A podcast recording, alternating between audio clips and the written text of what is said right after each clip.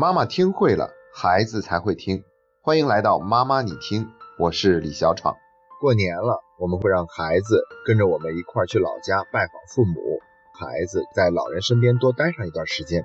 这个时候有一个问题就比较显得突出，那就是当我们的教育理念跟爷爷奶奶、姥姥姥爷教育孩子的理念有冲突的时候，这个问题应该怎么解决？其实这是两个问题，第一个问题就是隔代教育本身的问题。第二个就是我们和老人之间的教育理念不同的时候，怎么样来解决这种理念上的冲突？那我们首先来谈冲突的真相，在这里要很郑重的问一句：我们真的是想解决教育理念的冲突吗？也许我们并不是真的想解决教育理念上的冲突，而是想通过解决教育理念的冲突，而让自己能够掌控话语权。那其实呢，我们跟老人之间的教育理念未必会冲突的。最容易看到的一种典型就是妈妈跟孩子的奶奶之间教育理念的冲突。我觉得这个地方的教育理念的冲突有可能是婆媳之争的一个延续。从这个家庭系统排列上来讲，也就在系统之中有两个女人，她们都是在这个男人生命中非常重要的人，会经常会产生一个问题，那就是到底谁更重要？才有了那个千年以来争论不休的问题：掉到水里先救谁？那后来呢？有了孩子，这个问题可能就淡一点了，情况就变成这样了。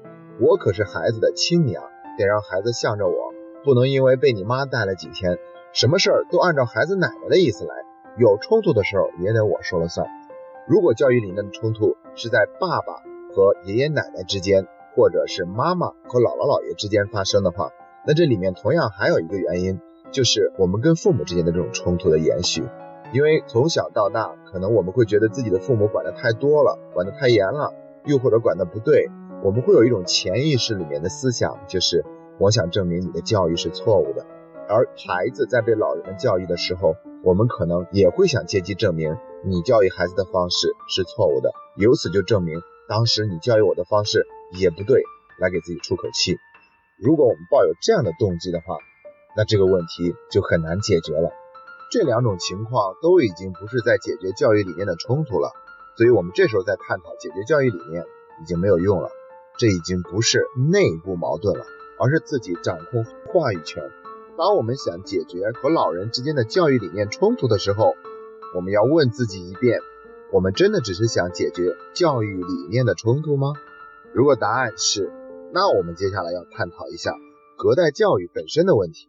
那隔代教育的特点呢？简单总结来说，一太过于宠溺，所以孩子会显得没规矩；第二，太过于注重安全和保护，所以孩子往往缺乏独立性。隔代教育为什么会是这样的呢？首先，老人们心疼孩子，这本来就是一件很正常的事情。第二点，到了他们这个年龄，往往都是退休了，平常也没有太多的事儿。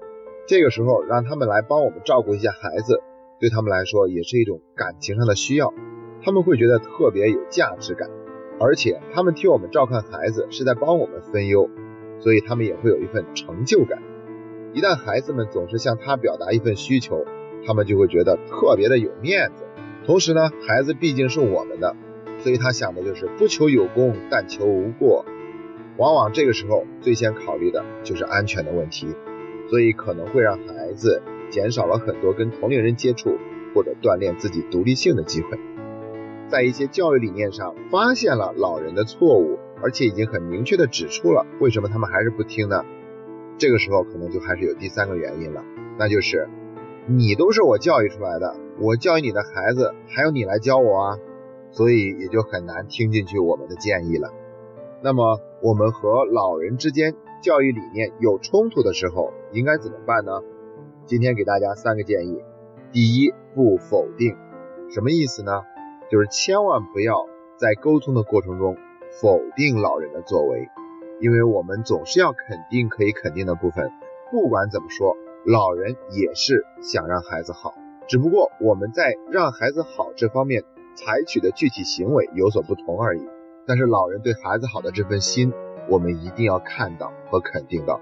那么不否定需要我们怎么做呢？首先呢，就是当着孩子的面，我们不能去反驳老人。老人说的什么，哪怕我们觉得是错的，我们也要暂时保持沉默，事后再去找孩子聊，再去找老人聊。聊的时候呢，这时候就是第二点了，一定不要说老人做的不对，谁喜欢听这样说啊？那我们要怎么说呢？用虽然但是这个句式。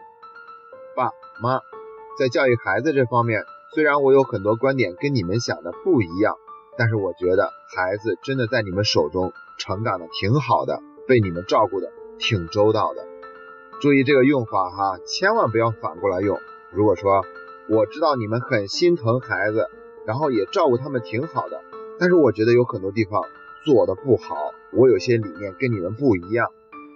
大家都知道，虽然但是这个句式里面。真正表达的目的是在但是后面，所以我们把但是你们真的做的挺好的，照顾的挺周到的放在后面的时候，这就更容易让老人接受我们跟他谈话的内容。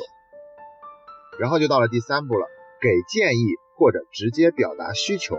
注意这一步千万不要说让老人去改。